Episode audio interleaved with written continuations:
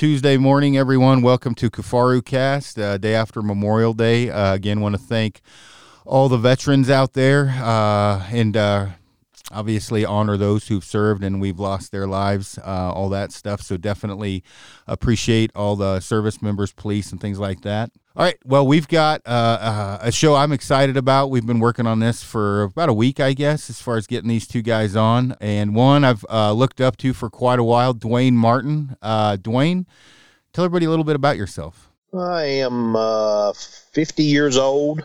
I am from Southwest Virginia, a little town called Christiansburg. I've been competing competitive uh, competition archery, traditional barebow archery uh, since about 2006. Uh, you know, really started competing heavy about 2010. Uh, you know, been fortunate enough, blessed enough to win a lot of competitions. I was the first barebow archer to win Vegas uh, since 1974 when the compounds first emerged. Uh, I won it in 2015, and the score that I shot has still not been broken in the barebow class.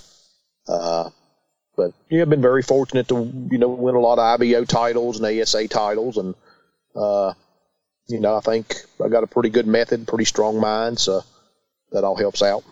So what you're saying is, if I end up on the stake with you, I should probably like kick you in the leg to have cut a chance. my strings.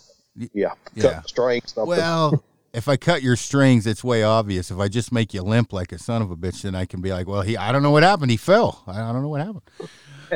right. Uh, and then we've got my, my good buddy Cody Greenwood with the Trad Lab. Uh, Cody, you've been on here before, but introduce yourself. Yep, that's uh, Cody Greenwood. I'm with the Trad Lab, and when you follow when you follow someone like Dwayne Martin on intros and, and Vegas records, I can only say I'm an internet archer at this point, trying trying to learn my way. That's that's a that's a that's a heck of an intro, Dwayne. Well, I, I think what's good with this is we've got three sort of uh, uh, different perspectives on this. When I say different perspectives, uh, Dwayne, not saying you don't hunt, but you you know you're a obviously a, a much um, you know, higher in the tournament scene than I am. I'm I'm focused more on hunting, and I get to hunt uh, quite a bit. And Cody's uh, real deep into the technical side of things. He shoots obviously some and hunts some, but it's three different perspectives coming at uh, the subject matter we're going to talk about, which is. Um, uh, triggers is what we're going to talk about. There's quite a bit of a to do online, uh, you know, right now as far as the different uh, psycho triggers and grip sears and, and things like that. I have my own views on them, having used them, uh, but I figured, Dwayne, you would be uh, about as good as it gets as far as coming at it from a long term tournament perspective. Uh, and then Cody and I can kind of chime in here and there. Now, now, Cody, you you've had a few different eye opening moments around Dwayne and I, I guess, and you had talked about them before.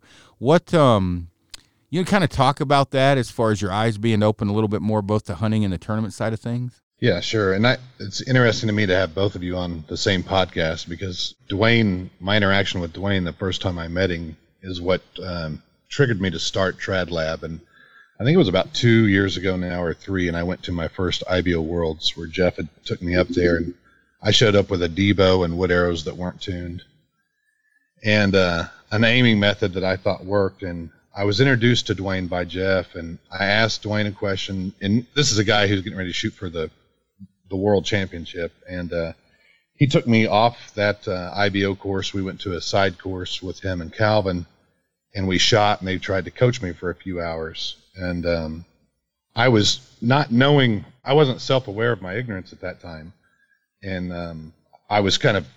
I think I was arguing back a little bit, and not in a you know negative way, but there was I was debating back, and Dwayne turned to me and looked at me and said, "95% of what you know."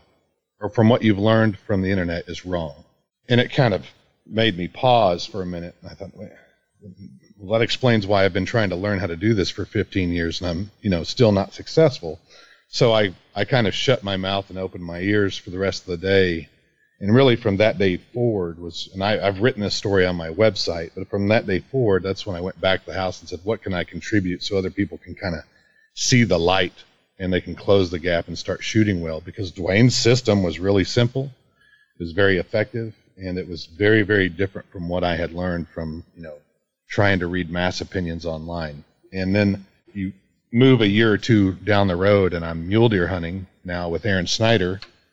And I know we've told this story before, but you know we're rolling out the first morning. Now this is the hunting side of things, not just the shooting side of things. And Aaron is, has been a subject matter expert that I'd leveraged a few times. Um, and we're in the truck, and I, I make a comment that you know we're to hopefully we're to be shooting a 180 class mule deer because that's what I see all the time in pictures. And uh, time stopped abruptly, and you you turned around and showed me multiple pictures of mule deer and asked me to, you know, judge them, and everything was a 180 to me. And and the fact is, most of those were 150s. And you basically said you you can't judge a mule deer because your only experience is what you've seen on the internet. And it was at that moment that a light bulb came on. And I'm like, there's two in two completely different subject matter experts that I leverage, and both of them have had the exact same response to me whenever I've gained all my knowledge from the internet. And I think the internet is a blessing in some sense because it brings a lot of information to us, but it may hurt us because you, a guy like me who is who's, who is trying to learn, I can't go to a local club, look for the best shooter, and go talk to him and him only or her. Now you can't evaluate the validity of the conversation, and you often are armed with bad information. And and that was the the aha moment for me when when that those two things occurred at the exact same uh, on the exact same path. Hopefully, we can get into that a little bit in this conversation. Uh, I think that the um, just so people understand when I say triggers or whatever, if if you're just listening in, what when I when I first started uh, shooting uh, a, a, traditional bow, I had a, an in depth um, uh, level or understanding of archery from the compound side of things, whether being shooting a wrist rocket or an index finger release, a thumb button, a hinge, an actual back tension release. I understood how to execute. Um, a shot with with back tension. I, I, I understood, you know, archery basically or form. And I went to a stick bow. Things changed. I did not put a trigger on my bow. And when I say a trigger, uh, I'm going to use a a limb clicker or a limb mounted clicker. It's basically um, a apparatus that has a string that attaches to your string and then back to your limb. And when you hit your correct draw length, uh, there's this little piece of metal that clicks, and it's also called a psycho trigger. Um, I used it more of a, a, draw length check than a psycho trigger, but I, I, did not use it my first full year. I put one on once. I didn't I didn't like it, and I shot decent enough. Um, and then when I in 2018 I put one on, and I was like, man, this thing's great. It definitely tightened up the groups. But what had happened in that time is no one had trained me to get the damn thing off of my bow. They just trained me to get it on my bow. And as I say that, um, there needs to be a plan or a goal in mind, meaning if you have to put a clicker on, it's a training aid because what eventually will happen is it becomes a trigger to collapse or you'll get clicker panic.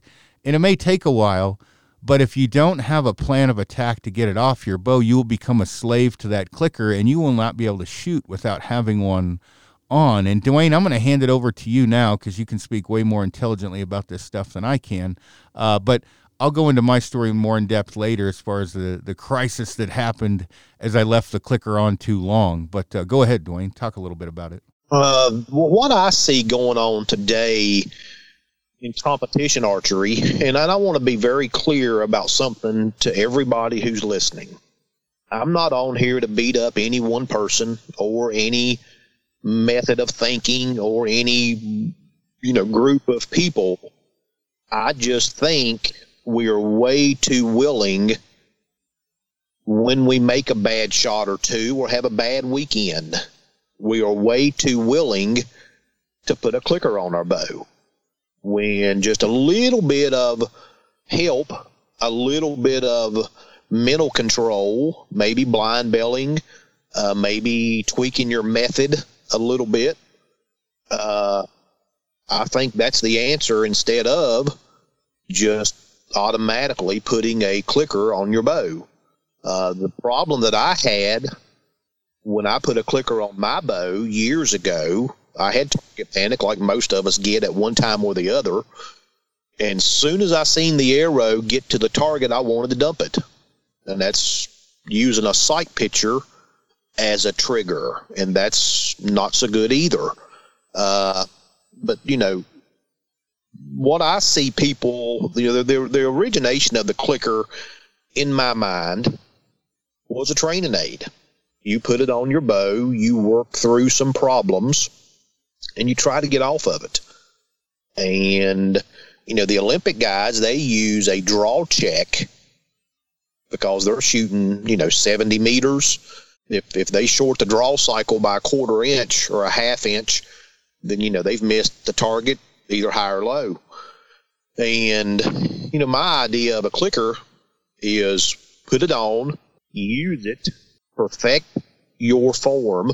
You know, you get used to seeing the tip of the arrow floating around inside the 10 ring, then execute the shot.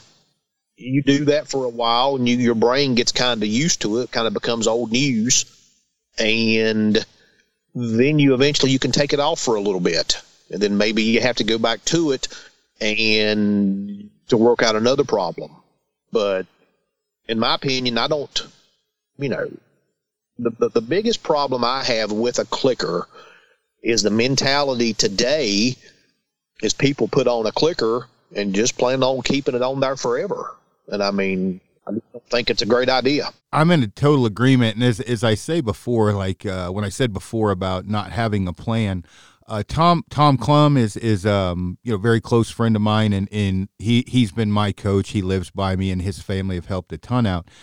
There is a couple times and Tom does not push things on me, but I'm glad that I put the clicker on when I when I did. Uh, definitely helped me get my crap together a little bit.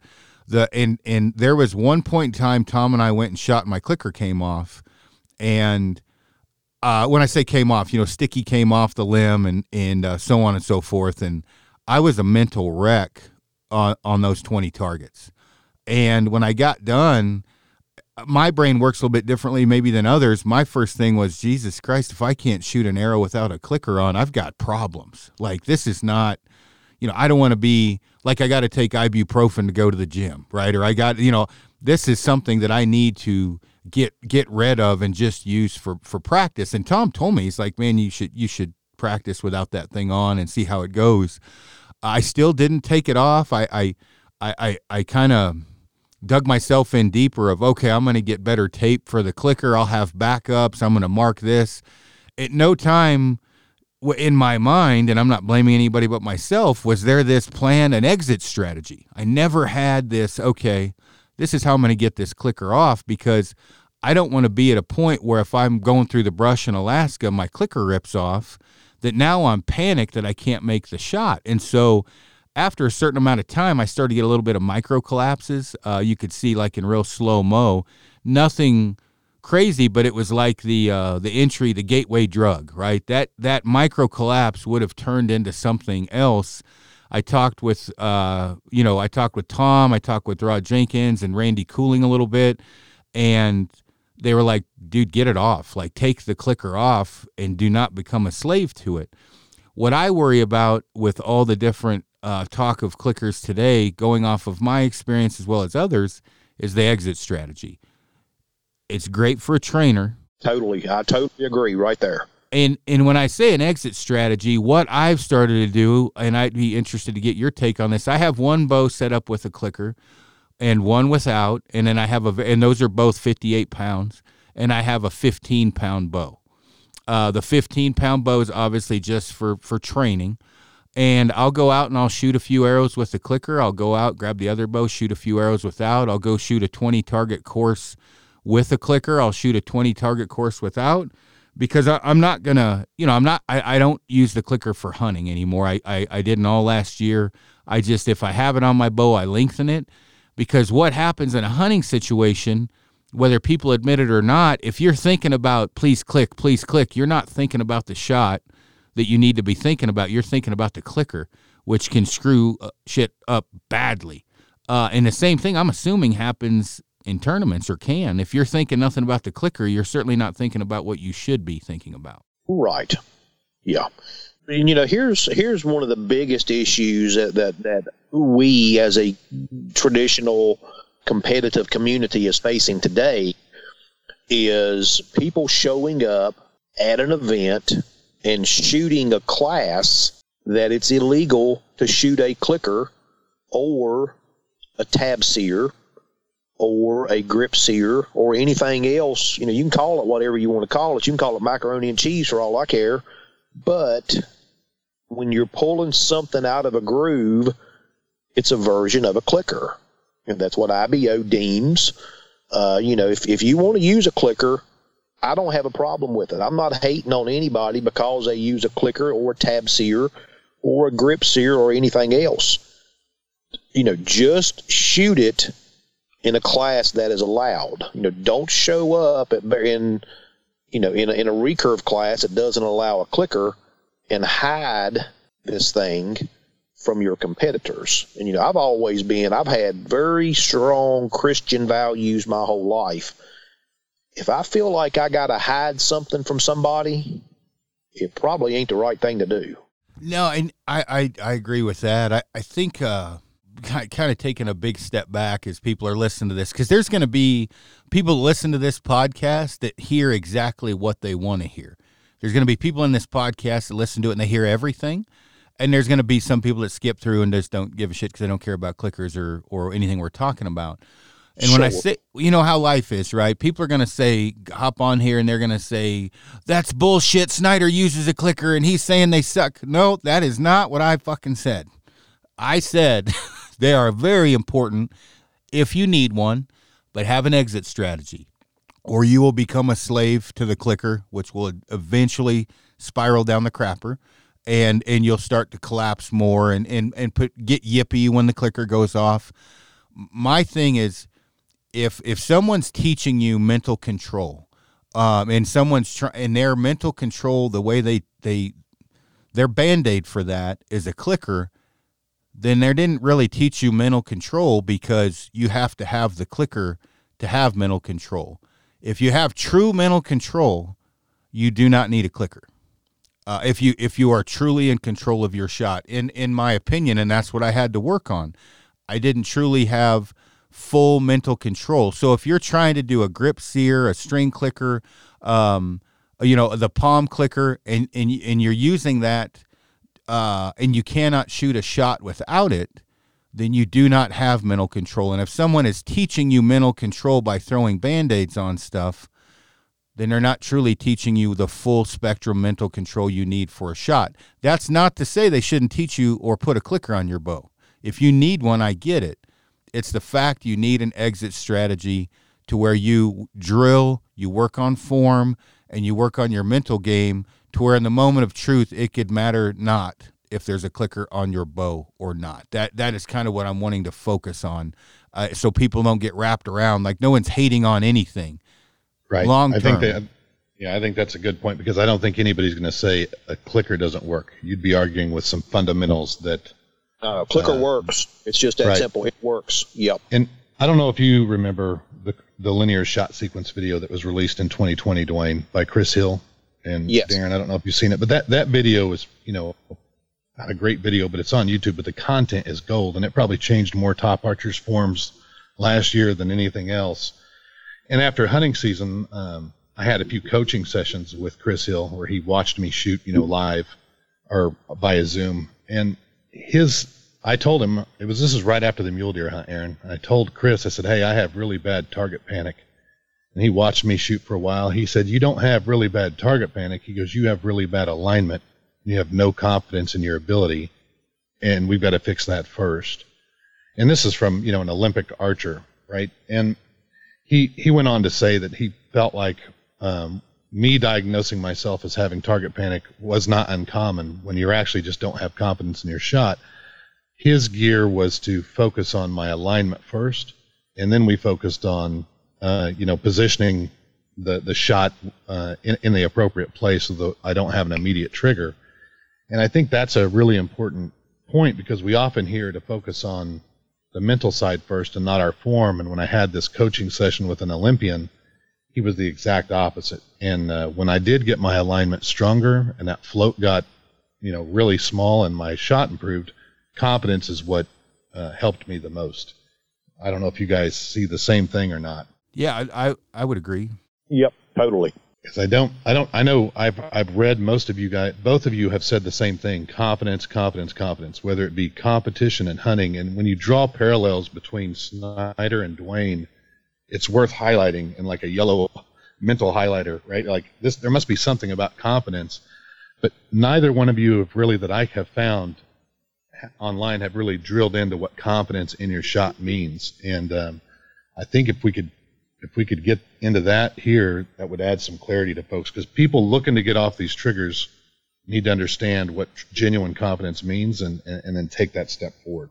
Because both of you say the exact same thing. I'm going to chime in with my two cents and give a couple scenarios. Um, I, I, already brought it up once. If you're on a, a mountain goat or a brown bear grizzly hunt, something with thick brush, whatever, elk in North Idaho, and if that clicker gets ripped off, and that is literally like you forgetting your wallet, losing your cell phone, if you chew and you don't, and you've run out, and you're that panicked over it, it's a good uh, indication that you're you, you don't have mental control. If if that's crisis, if you've ripped it off and you're like, oh well, whatever, and move on, yeah, you're good.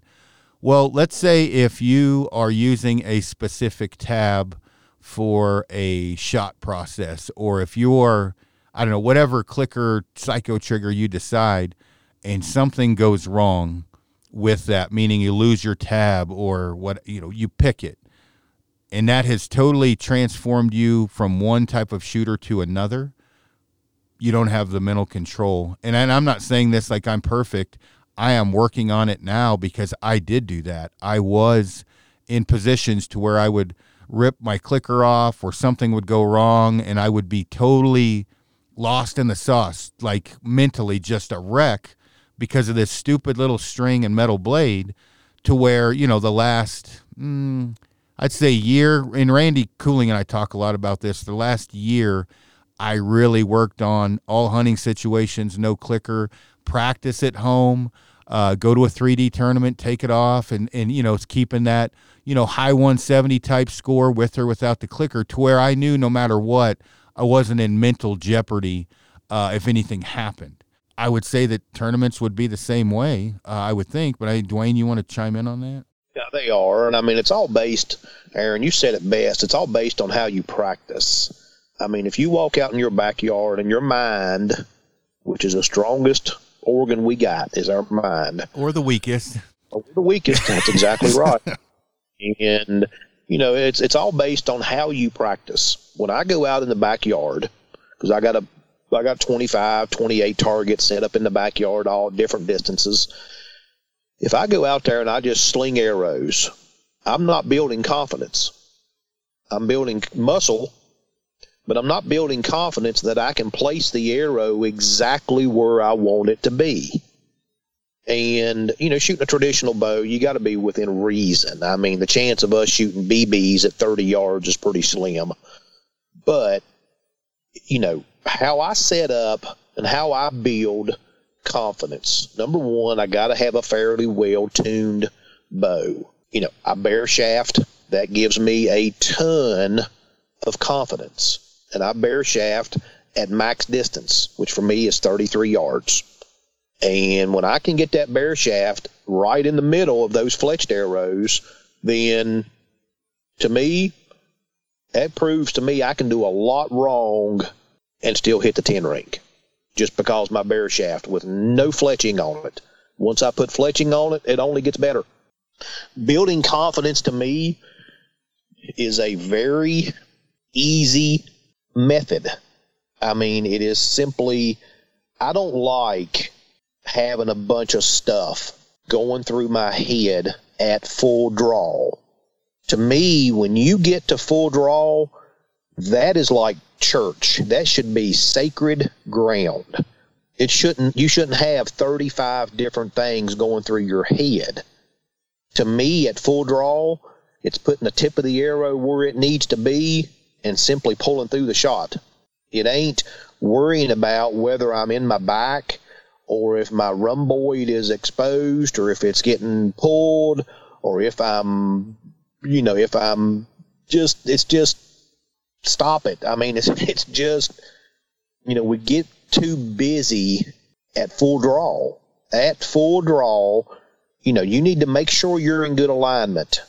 Make sure your anchor is perfect, but you know that really is up to full draw. But at full draw, there should be very little going through your head. You know, it shouldn't be the 17 step process at full draw. And, you know, to me, that builds confidence. Go into that in a little more depth as far as uh, I've tried to explain this to people. The human brain's only going doing good at doing one thing at a time well. And when I say that, I'm not saying people can't, you know, there's always unicorns and everything else, but if you're focusing on hand movement to make a, a, a, trigger or a sear go off, or you're focused on thinking about the clicker clicking and you're focused about multiple different uh, things in the process, the, the human brain does not um, function well doing that. If, from my experience, it need, you need to be thinking about one thing, not multiple things. Dive into that a little bit you know more and some of the downsides of that and where that's really going to show up more usually not usually always under pressure situations is where it's really going whether it's an animal in front of you or in a tournament. You know talk about that a little bit more and what you've seen or where that's maybe bit you in the ass before you know as you kind of coming up through the tournament ranks. You know it's always your brain is always going to do something to shortcut. That's what it does. It don't like holding 58 pounds at full draw. You know, you can be in the gym every day, you can have all the muscles in the world, but when you put that much pressure on your shoulders, your brain is looking for a way to relieve the pressure. And the first thing it wants to do is, short, is start shortcutting your method. And, you know, I've been shooting a bow my whole life whether it was compound or traditional. And, you know, for me, at full draw, you need as little as possible to think about. For me, it's always I'm going to judge the distance. I'm going to set the gap, whether it's gap at the target, whether I'm string walking down the string. I'm going to pull the bow back. I'm going to put to the tip of the arrow exactly where it belongs and I'm going to execute the shot. And executing a shot for me is simply feeling my back tighten up a touch and then it's gone. And I mean, this all happens in seconds. You know, even the Olympic guys, they train, you know, if you can't get that shot off in seven seconds, let it down. You know, when you're under extreme pressure, I have shot under extreme pressure in the competition world, not on grizzly bears like you have, but you know, your brain, you can trick your brain into thinking pressure is just in the backyard. But, you know, when you're under extreme pressure, less is better. Kind of paralleling that on the hunting side of things, it, it's all the same to me. It's just different. I mean, pressure's pressure, right? Pressure's pressure. Exactly. If, if you are on a, um, you know, a, a picket, a, a backcountry hunt that's over the counter and you've went in 11 miles, uh, you're on your 10th day, you're running out of food, and you've got a 32 yard shot in a 30 degree uh, cliffs, right? Your 30 degree shot, 30 yards, whatever, and you are focusing on the clicker going off and not focusing on the shot. Um, that's a problem, and I'm saying this from experience. Like I've I've had this happen to where that was my main goal was to to worry about nothing but the shot, not worry about the clicker going off. You know, now I will say, you know, in the back of my mind, I'm always thinking keep pulling. I, I you know, I've I think uh, Rod Jenkins is who I stole that from. When in doubt, keep pulling. Uh, and That's he said right. that. What's that? That's exactly right. When in doubt, pull harder. yeah, and and and so I I, I almost you know to to me when I've talked to guys about this, I'm like, look, dude you're probably not going to get that clicker to go off at a 30 degree angle down or uphill if you set it uh, because of the human body on flat ground. Now, there's probably gonna, people going to listen in and say that's not true, and I'm going to say I can't wait till I'm over your shoulder guiding you. I'm going to be right. listening for the clicker because it ain't going off. And, and if you're the one, you're the only one because I haven't seen it. But what you can do is get real damn close to what you would be as far as perfect, you know, to when I say perfect, the exact draw length. Keep pulling, execute your shot, execute good back tension, execute a good follow through. You don't have to have the clicker for that. If you get to a point where you do, you are going to flub the shot up. And it's the same in tournaments, I'm sure. And I've only shot local tournaments and some out of state, but nothing at your level. But I've shot a lot of tournaments with a compound. When you when pressure hits, that is when all the demons come out. When when higher pressure hits.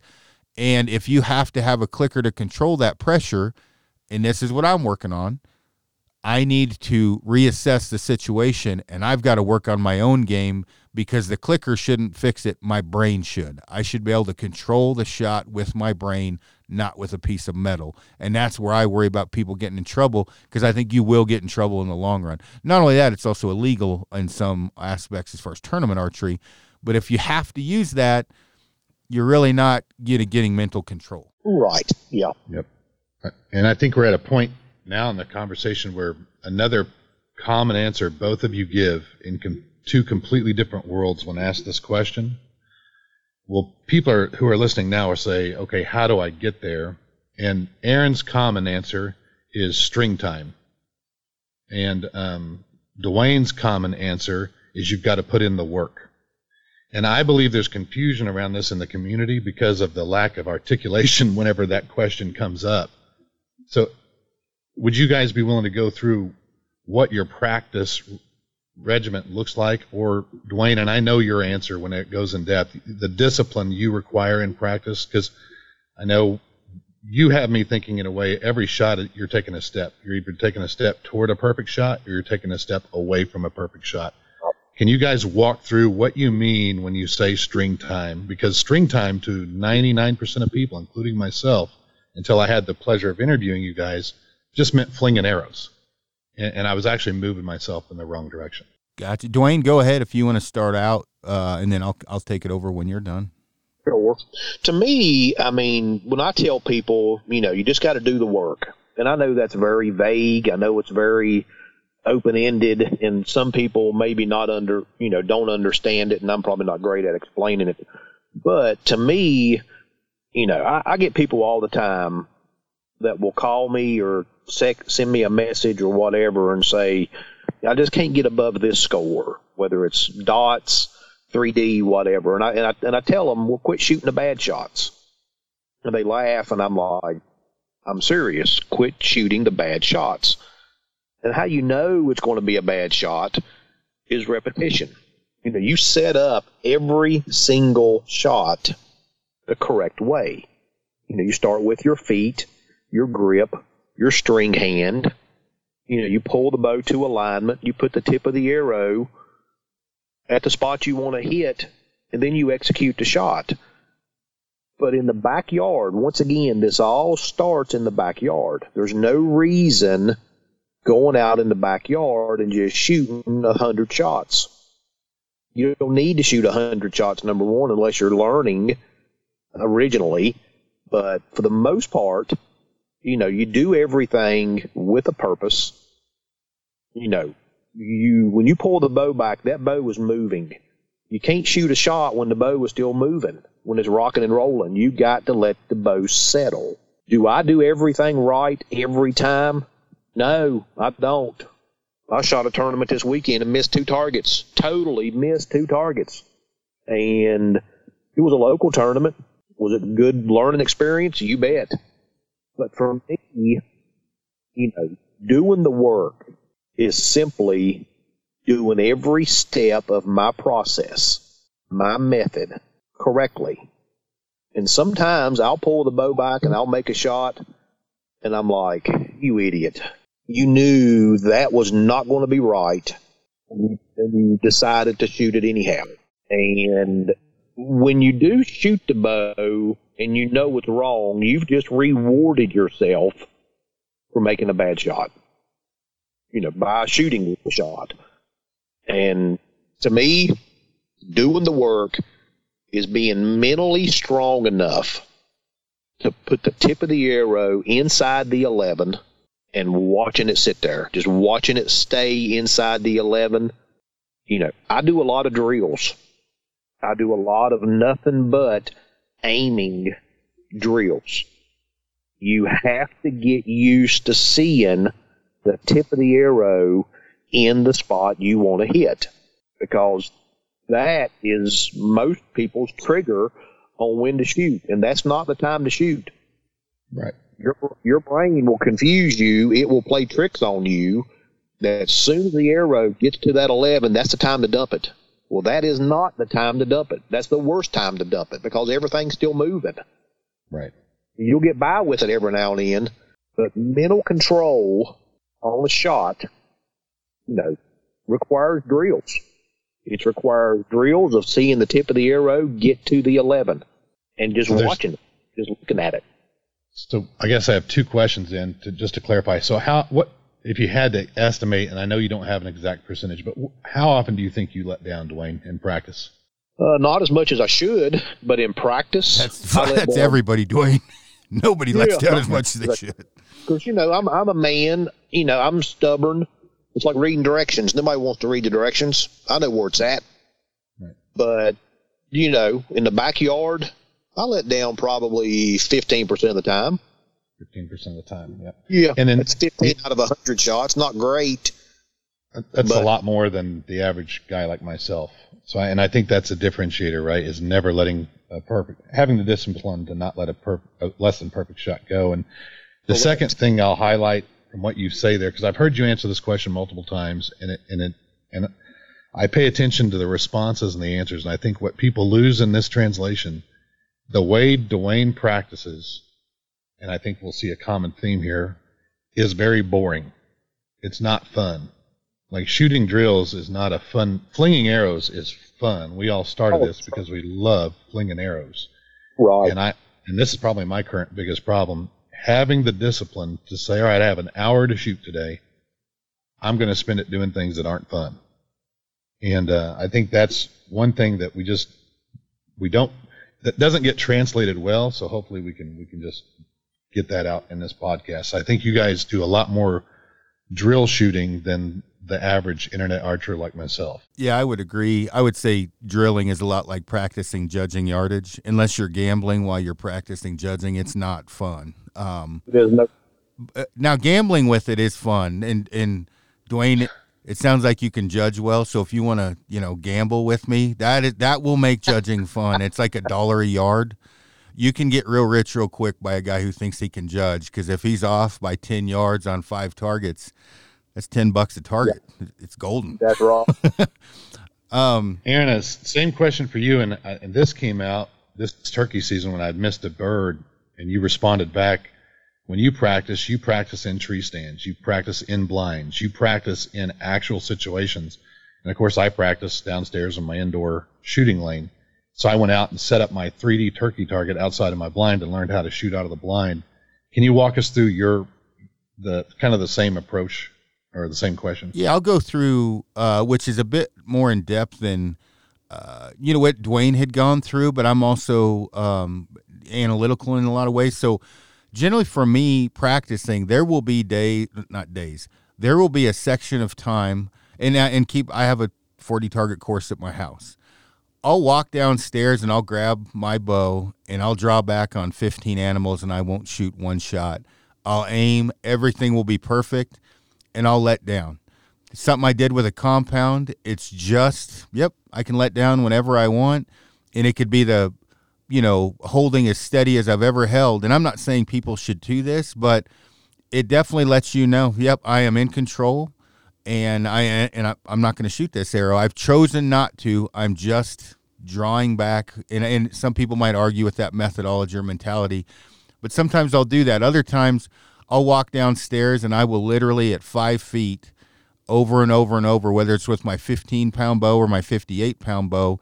I film myself and I'm just working on keeping good tension, hand against my face, and, and with with no as Dwayne had mentioned, I'm not looking at the tip of the arrow as much, meaning it there I can see it, but I'm not aiming at anything. I am just working on form. And then I'll go out and I'll go to I have a 40 yard, I have uh, two small targets and two big ones at 40. I'll walk out at 40 to shoot a Rinehart 18 and 1 and I'm like, "All right, I'm going to drop one arrow. This is a 200 inch mule deer. I get one shot. And I'm going to try to put as much pressure under on myself as I possibly can with it being a, a small target. You know, it's not an animal. And I'm going to execute one good shot.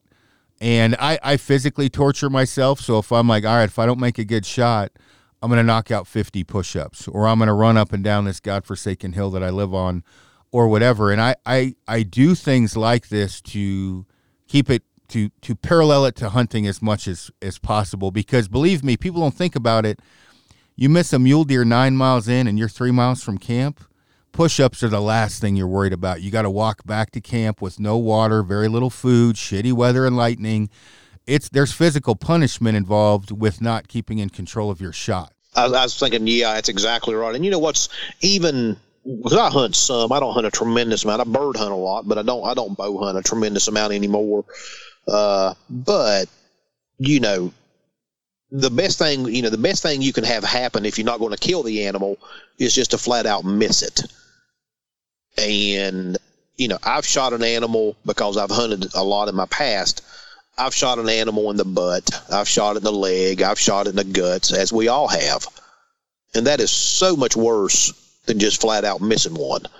And, you know, when you shoot an animal and it runs off wounded because you've crapped up the shot, then, you know, to me, that's always, you know, dang, I got to change something. And that's what hit rock bottom for me. And I'm sure Aaron was the same way. You got tired of missing animals, you got tired of shooting them in the guts, or you got tired of losing a tournament or whatever. And, you know, we you got to make a change. You, you do, and I, you know what I, I, the video doesn't lie. You know that is one thing that I am very stringent, and my wife probably hates it.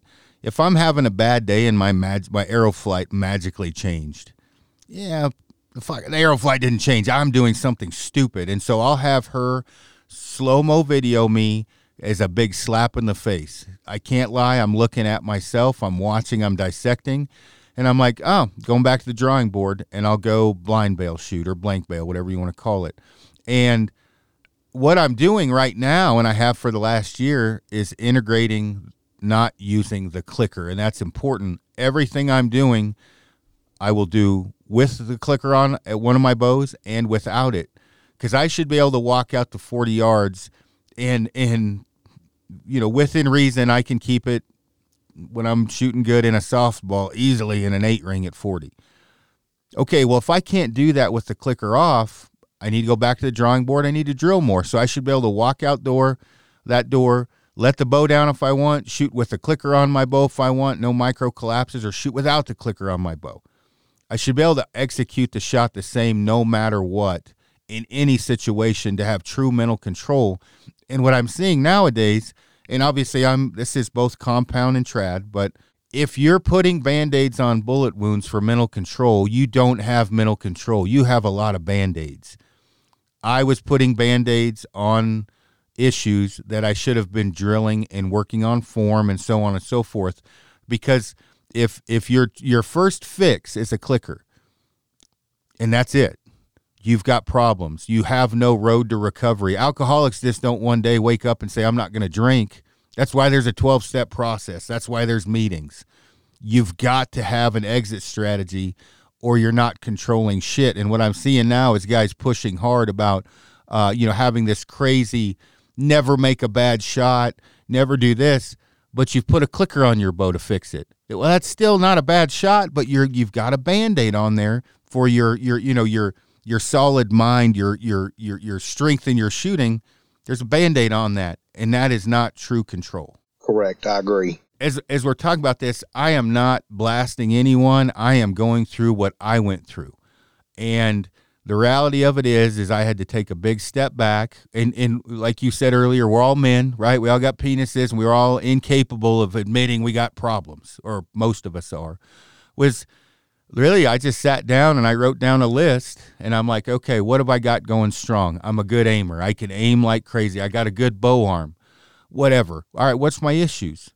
Okay well the, the clicker was one. I got to have that clicker on. That's number one on the list. Two i pluck the string sometimes. So what i started doing is getting up against a wall real close. If my hand touched the wall when i released well i'm doing push-ups. I'm mentally cause and effect. I am now, as I've said that, I've pushed up my way into some front shoulder issues from doing too many. Obviously, I got problems, right? I, I try to mentally be like shock therapy for a dog. If the dog runs out of the yard, he gets shocked, right? That's how my brain works. Like I've told Tom this, and I tell you, Dwayne, hey man, if I do something bad, punch me right in the kidney. That's how my brain works. I need that. Oh, yep, all right, cause and effect. Oh, yep, my kidney hurts. That was a bad shot. Not everybody works that way, but if you're using that clicker or a grip sear for more than training, it's a band aid. And I think that ties back into those band aids kind of you're building a house of cards, or at least for me, you build a house of cards so that whenever you do finally, it works in the backyard, and then the first time in your life you see a 180 class mule deer, you shank the shot, right? All your band aids fall apart. That actually so, happened, Cody. Well, I, yeah, it's not fiction. All right, I don't, I don't, I don't, I don't learn from fiction, unfortunately. Uh, but the the key here to me is because I'm in the process of rebuilding a shot is I didn't understand what confidence meant, even though both of you had said at different times confidence is what's required, right? And after I started to learn what confidence meant, then I didn't know how to get genuine confidence because it's so easy. And I guess this is the third part of my question to create, uh, you know, how social media can kind of poison the mind. Like if I take a picture of my good groups and post them on social media, I can create this view of myself as a great shot and to others. And that's another deck of cards in the house of cards that will crumble when you're actual under pressure because you start creating. And I know, Dwayne, you're very careful about what you post on social media. But if, if you if you're posting this persona online and then it's time for you to step up when everybody's watching you and shoot, and you don't match that image that you've built, you're going to have a world of problems come down on you. And, uh, yes, and, yeah, and that, that that hurts your confidence as well. Well, it does. And I mean, anything you post on social media, especially right before a big event, you know, if I go out there and I'm going to Vegas and every post that I put on social media is three arrows inside the X ring at 18 meters, then when I get to Vegas, that's what everybody expects, including me. And when I can't do it, and trust me, I can't do it. I couldn't do it with the compound, much less a bare bow. Well, you right, have just right. set yourself up. There's enough pressure at a big shoot, just like the world archery events that we shoot overseas all the time. You know, the one in Italy, I'm sorry, France, and the one in Canada. You have got so much stacked against you that the last thing you need is a bunch of stuff that you have created, like, you know, somewhat false, fake, whatever you, whatever you want to call it, post on Facebook, you know, about this or that, or the groups, or your yardage judging, or you know, or whatever. You just got to be, you just got to be very careful. Right, and and it's not.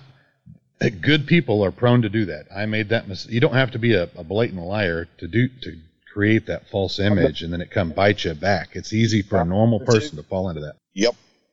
And uh, I know, Aaron, you've you've had. Uh, I bring this up because we could create a poll right now on Facebook and ask people what their comfortable shooting range is, and everyone will say 30 to 35 yards, and, and we and that creates this image, right, or this this persona, and then you're the guide, and you spend a lot of time guiding people.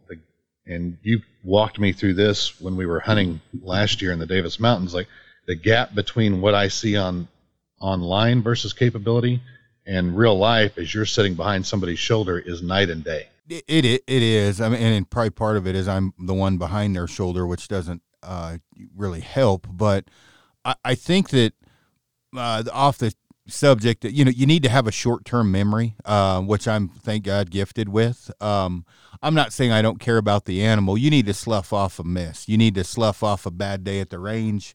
Uh, you need to have the mental control to say, ah, shit happens and yep. rather than blaming your gear, blaming whatever, you know, people blame all kinds of shit. You blame yourself and you do the you do the work. You get in there and you knock it out, you figure out what went wrong, assess, and then go back to the drawing board and fix it. It's up to you. No one else is in control of that. You are your you're in charge of your own destiny. So if you have a, a bad hunt, you miss an animal, you lose a tournament, just go back and work harder. Go back and when I say work harder, just don't start flinging. I'm trying not to drop f bombs. Don't just start flinging arrows over and over and over. You know, grinding bad habits in your brain. Get out there and actually drill and work on what your issues are, and that goes for hunting or, um, you know, for tournaments. When I say that, when I shoot a course, when I'm like right now, because I really don't want you or Dan to beat shit out of me if you guys come out to this team shoot every target I write down what I scored, where I missed, what happened, and I when I get done with 20 targets, I look and say, okay, what happened here? All right, I just mentally lost my shit on this shot. I, I shot six tens afterwards.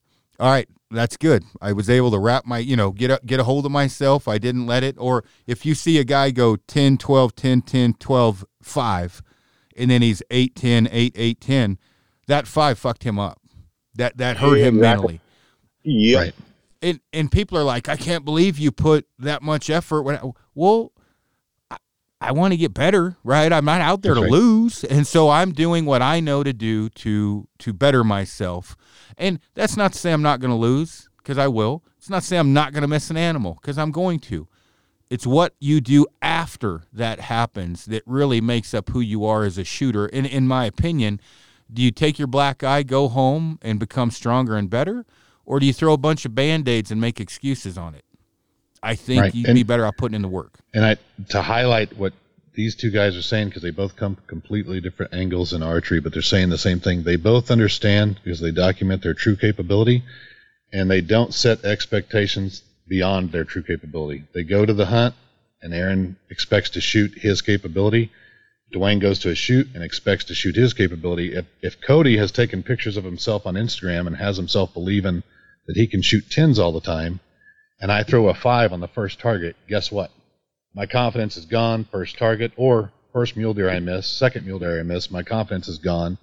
I can know I'm going to have a tough time pulling myself together because I had that house of cards. I don't know if I'm doing a good job of structuring that conversation, but I, I hope people can understand when you guys both say confidence, what it it means genuine confidence, and that doesn't mean you have to shoot 11s every time. You could be confident that you can shoot vitals every time or eights every time, and you'll, it'll never shake you up if you don't hit that 10 or you don't hit that heart, right? Because you're you're shooting within your capability. So both of these guys are saying they understand their exact true capability, and they don't set expectations beyond that because that's that's a massive, massive Well, step down the wrong direction. you, you got to be realistic in your expectations. I mean, you know, we don't use a sight. We don't use a mechanical release. We don't have stabilizers hanging three feet off the front of our bow. Uh, Draw you know, the stops. and draw stops and everything else. And I mean, we got to be realistic. You know, uh, even a compound archer's got to be realistic that he'll never outshoot a guy with a rifle and a scope. Uh, you know, we got to be realistic. Am I aiming at the 11 on every single shot? You bet. But it ain't going to crush me if I don't hit the 11. If I don't hit the 10, even if I'm in the 5, hey, it's a game that I play. I'm very realistic. No matter how much I win or how much I lose, it's not going to change my lifestyle. Right. You know, still got to go to work tomorrow. you can tell walking up to tournaments, and, and I'm speaking a lot more towards my compound days. I just don't. All I've shot is some local shoots, but with a stick bow, so I don't want to exaggerate. You know where I'm at, but you walk up. Target seven is a well. I'm not going to use a compound distance. 31 yard turkey.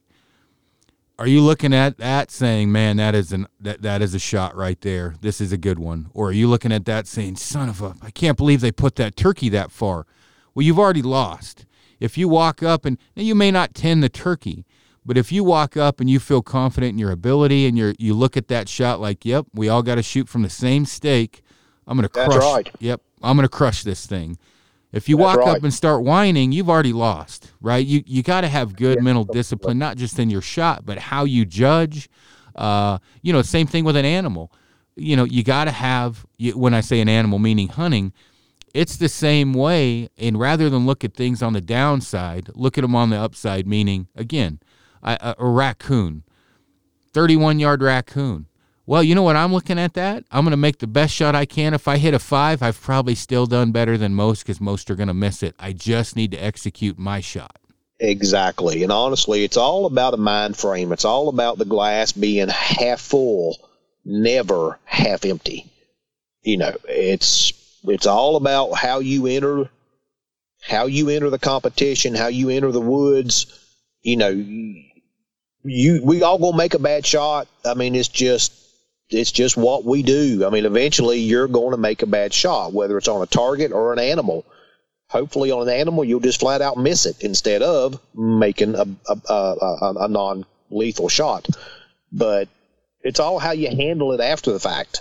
No, you're you're right, and, again, being honest with yourself is important. This is hunting or or or tournaments.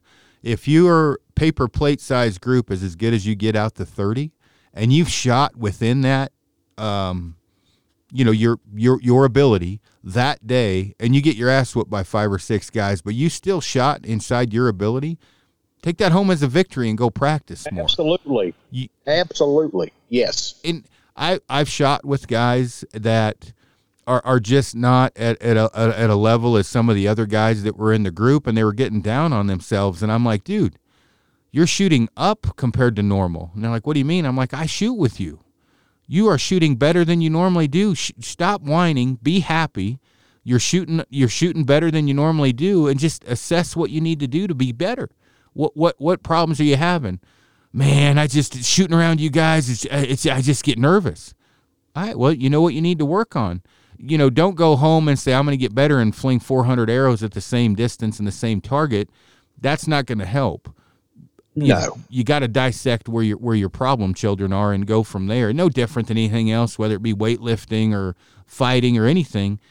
You got to work on your weak points. If you keep working on your strong points, they just become stronger, and your weak points still suck. You got to work on weak points. Yeah, exactly. And I mean, you know, I, I shot a tournament a couple of weeks ago. I shot a phenomenal score, one of the best scores I've ever shot in my life.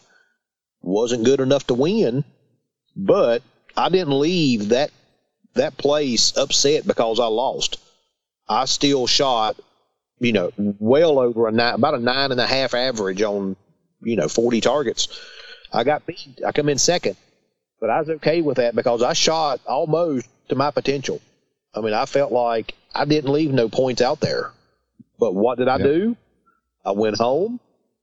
I'm like, what can I do to make myself better? Oh, that's solid gold.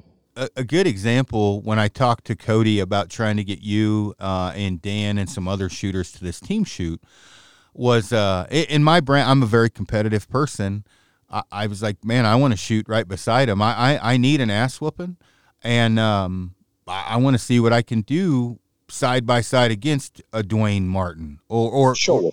and if you have a mentality you're nervous around competition in comparison to me I'm I'm a very competitive person and I want I want to shoot beside you one um you know I can learn things one two I can see how do I stack up against a Dwayne Martin and did my mental game hold up right and what do I need to work on if Dwayne kicks well, my ass no, that's right.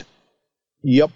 One of the greatest, one of the absolute greatest learning experiences for me. I, the first year I went to Louisville, I showed up shooting a black widow bow and a big old fat carbon arrow. And I was shooting a guy against guys with barebow rigs and stabilizers, no sights. It was still barebow. But I'm sitting there and I'm watching this guy shoot, and every time his bow goes off, it sounds like a cannon where he is pulling so hard on this bow. This guy's four years older than I am, shooting 54 pounds off the fingers. And he don't shoot three under, he shoots two under. He sits there at 20 yards. He puts nine arrows, big old fat car, uh, aluminum arrows, inside a three inch white circle at 20 yards. I'm like, good Lord. I mean, it just, I was mesmerized. Is this Alan? Alan Eagleton. Yeah.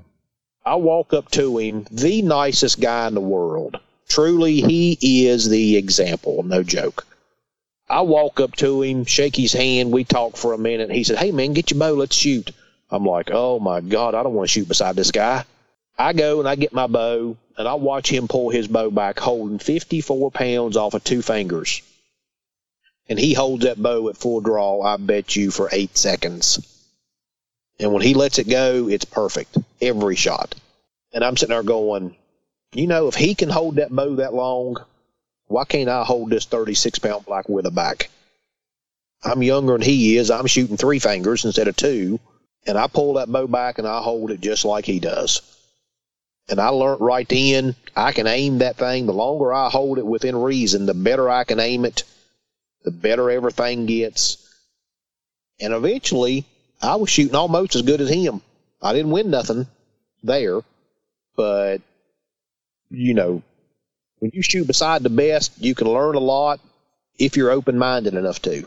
And I, I think that's the key is being open minded. And, and I, you know, try to stay as open minded as I can as I the clicker is a good example. You know, if you had asked me two years ago, should somebody take a clicker off their bow, I'd have been like, hell no, because at that time it was working for me. And then I sure. found that there's issues with it or whatever. But when when you talk about, um, again, the glass is half full, half empty, pressure. I and and Cody will uh, ad lib to this somewhat. Like I I want to shoot against the best to see where you stack up. Now, am I going to end up shooting a barebow rig? And you know, who knows? But uh, you know, if we if you and I went and shot uh, Dwayne and you beat me by six eight points, and I got a hunting bow and you got a tournament bow, and I kept my mental shit together, that's a victory. Yeah, did I beat you? Absolutely. Yeah, no, I didn't beat you, but I shot as close to my potential as I could. I That's didn't, right. You know, I those are all important things that you you know just because you didn't win doesn't mean it's not a, always a victory. You can take a lot from an ass whooping. Take a yes. lot home.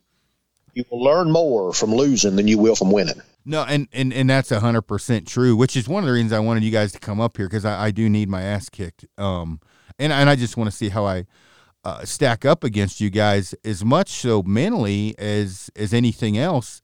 When I say mentally, as man, yeah, I've seen some really good shooters just fall apart under pressure, whether it be an animal in front of them or or in tournament situations because of that mental, you know, the, the lack of mental control. And obviously, shooting against somebody like you, I would be testing my my mental control, um, and I would be testing your ability to handle shit talking because I got a PhD, and I probably do my best to throw that out there as well. yeah, I've uh, I have learned how to handle a lot of uh, a lot of trash talking on the range because we all give it we all give it to each other pretty hard normally. Oh yeah, Cody, as we're rambling on, you got anything to add? No, I think just a, a summary because I mean I'm living this um, right now. Is you guys are whenever people say confidence, it's genuine confidence, and you can't build confidence on bad form. And there are some great trigger shooters out there so I don't think anybody's saying triggers are, are completely bad, but I haven't seen a great trigger shooter that has bad form. So you got you've got to build off of good form first and build confidence. If you're not confident or you're not happy with your genuine capability, which you need to understand, there's a method of practicing that both of you follow that is unique, and that, that it's a boring method of practicing because you're doing drills. You're not just flinging arrows, and that's really difficult uh, for people to do. And then outside of that, I think to just to recap again, so people understand, you don't walk up to a line or to a tree stand or on a hunt and expect to hit a home run every day. You expect to shoot within your capability based off what you build, and that all goes back to what I think you guys are saying when you say you got it, you have to have confidence. And um, I you think if people, yeah, if people walk away from this podcast understanding what that means that you you, you know you, you've got to put in the effort because it's not going to come easy grinding out two months in the bridge program is not fun um, and they understand what genuine confidence means i think people could walk away from here with a good plan. And i think that's really really valuable. Yes. One thing i i do want to kind of throw in here and i always i base this off of it doesn't matter whether it's photography compound uh, stick bow whatever uh, right now, who would you say are the top four or five shooter uh, barebow shooters in the world right now? In the world, I mean, in my book, in not just the United States, but in the world, it would have to be Eric Johnson, Frederick Lundmark, David Jackson, John Demmer, and myself. I mean, that's who has, you know, over the last World Archery event in Canada, that's who, you know, rose to the top. So my next question: How many of you guys shoot with a trigger? None of us that I'm aware of. I know me and John Demmer. I shot with David and Frederick and Eric, and to my knowledge, none of those guys shoot with a mechanical trigger like a tab sear, grip sear. And I'm not saying they haven't in the past, but at the World Archery events, they didn't that I knew of. I'd be I'd be interested to see. Um, I know, I think, I want to say I heard uh, Joel say something about uh, D- D- Demmer was blinking or some something or you know I, I, I don't I don't know uh, exactly w- what it was, but it was something about that something had that something in, in Demmer shot sequence was a was some type of a trigger. I don't think blinking could be considered a trigger, but um, I watching uh, different shooters and and the one thing I try to base it off of is if you have one guy that does something different than the other 19 out of the top 20. So you got 19 guys doing the exact same thing and one guy doing something different. You probably don't want to base what you're doing off of the unicorn in the group. You, you want to base it off the you know, mean, median, and mode. You want it off the standard.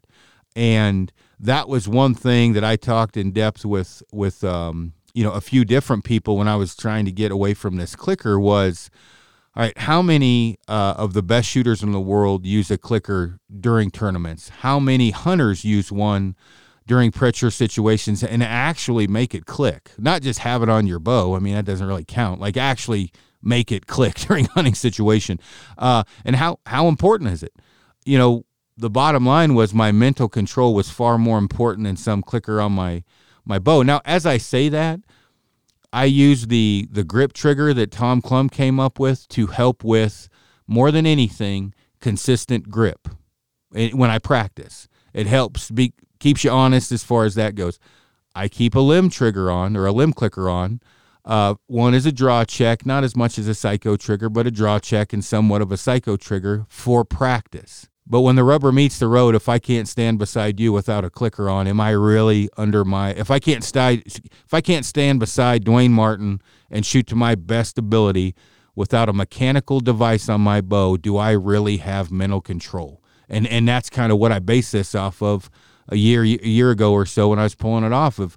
I don't really have my shit together till I can get this clicker off my bow. Basically, is what I'm saying. Right. Yep, I agree. Cody, you're not saying anything. That's rare. No, I, am just letting you. I mean, I, I don't have a lot to contribute at the level that you guys are speaking. I, I, I just want to make sure people understand there's a time and place. Like I'll still run if I'm if I need to, I'll still run a clicker, right, or a trigger. Um, I don't run it on every shot because my brain just overrides them really, really fast. In 50 shots, my brain will will overcome almost anything I put in there. Um, but because I, I think you're right. People are going to try to. I, I, am sitting here thinking about the brands that are on the line right now, and people are going to associate themselves with a brand, and they're going to get flamed up over this conversation. And so far, there's not been any attacks on a brand. There's an there's an attack on an approach to a methodology. And you guys are not saying they're bad. You're just saying they belong in a sequence, and that there's a time and place. And you know, the same conversation could be had for a simplistic shot because it's easier to mentally control a, a, simplistic shot. And you could ask Dwayne how many people run NTS out of those top five, and it's few and far between, if any. Right? They all have created simplistic shots. They may have started with a broader platform, but they've taken it and they've simplified it. And I don't want people to listen to this and just walk out enraged. Uh, it's it's more about the logic. If you're enraged, that's right. I mean, oh, yeah. Go ahead, Dwayne. I mean, we're not we're not bashing nobody. Hey, I love everybody. I hope and pray that everybody goes to a tournament or a tree stand and absolutely makes the best shot they can.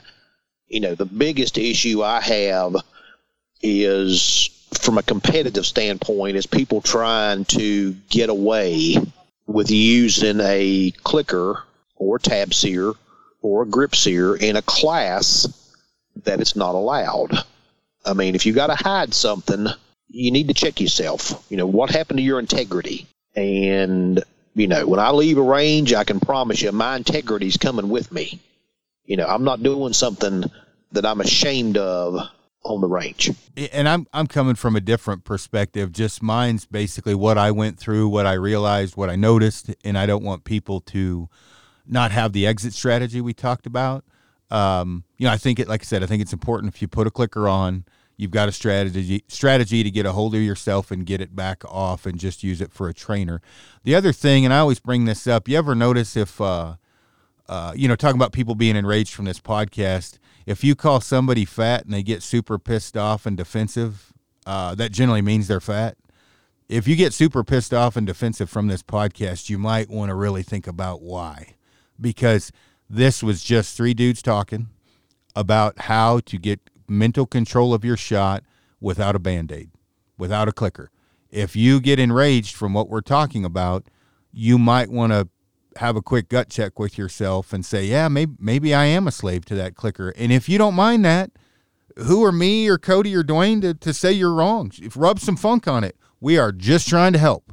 And I'm telling you, in the moment of truth, if you're thinking about that stupid blade clicking and you're not thinking about killing that animal, your brain's in the wrong place. If that's a problem, so I'm just I'm sure people are going to drive be driving yelling at their radios when they listen to this. If you like a clicker, by all means, use it. Use a clicker. That's right. But in the long run, you may have some negative things that happen, and that's all we're discussing that to have true control of your shot, you shouldn't need a clicker. And you certainly shouldn't need some crazy ass shit like a throat clicker or some other blinking thing or you should be able to just walk up and shoot your shot.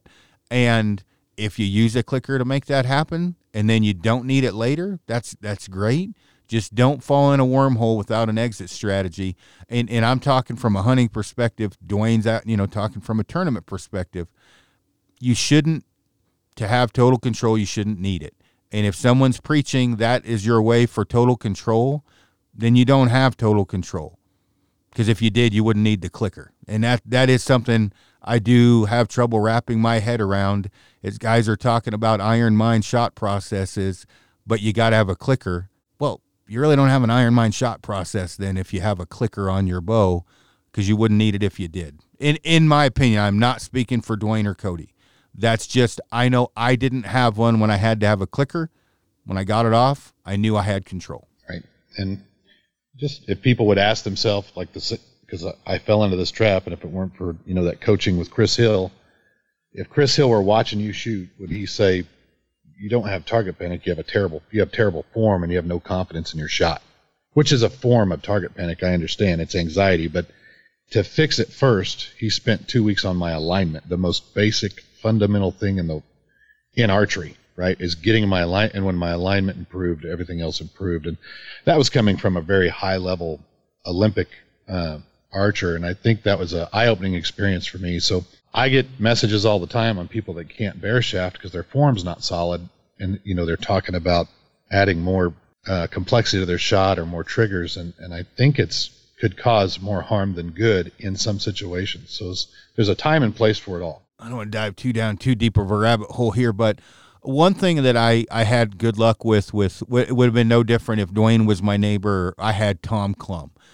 good alignment. I took what he taught and I kind of made, I have enough of a background.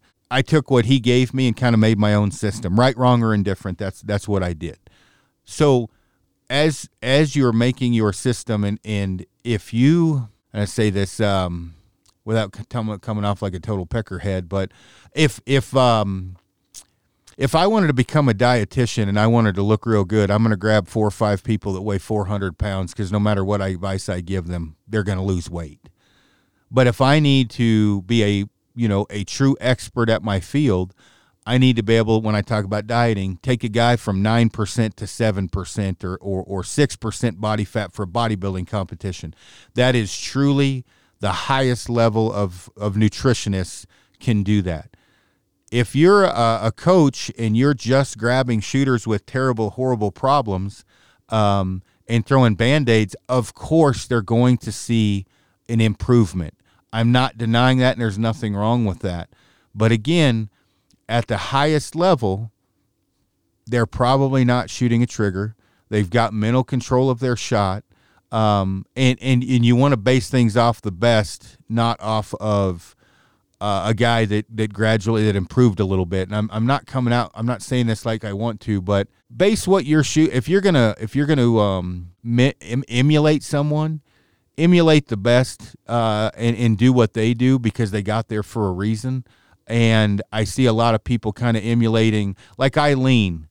You probably don't want to emulate my shotting shot sequence. I hunch over, right? I, I do. Uh, Rod Jenkins constantly tells me to stand up like a man, which I'm not going to because it's working for me, and I kill a lot of shit. I'm not standing up like a man right now. But if I truly wanted to compete at a national level, I'd stand upright vertical bow, you know, whatever. And, and and so when you're when you're looking at getting, you know, coaching and things like that, you know, make sure it's applicable to the issues that you have. If you have form issues, why do you even bring up target panic? You don't want to. You don't have it. You have form problems. You don't have target panic issues. If you have target panic issues, work on that, not on form if your form's fine.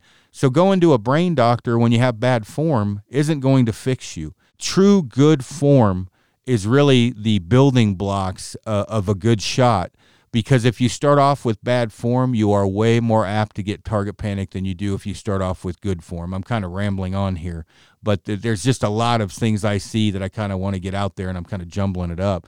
All right, I'm going to get after it. I got to go do the Monday morning meeting on Tuesday.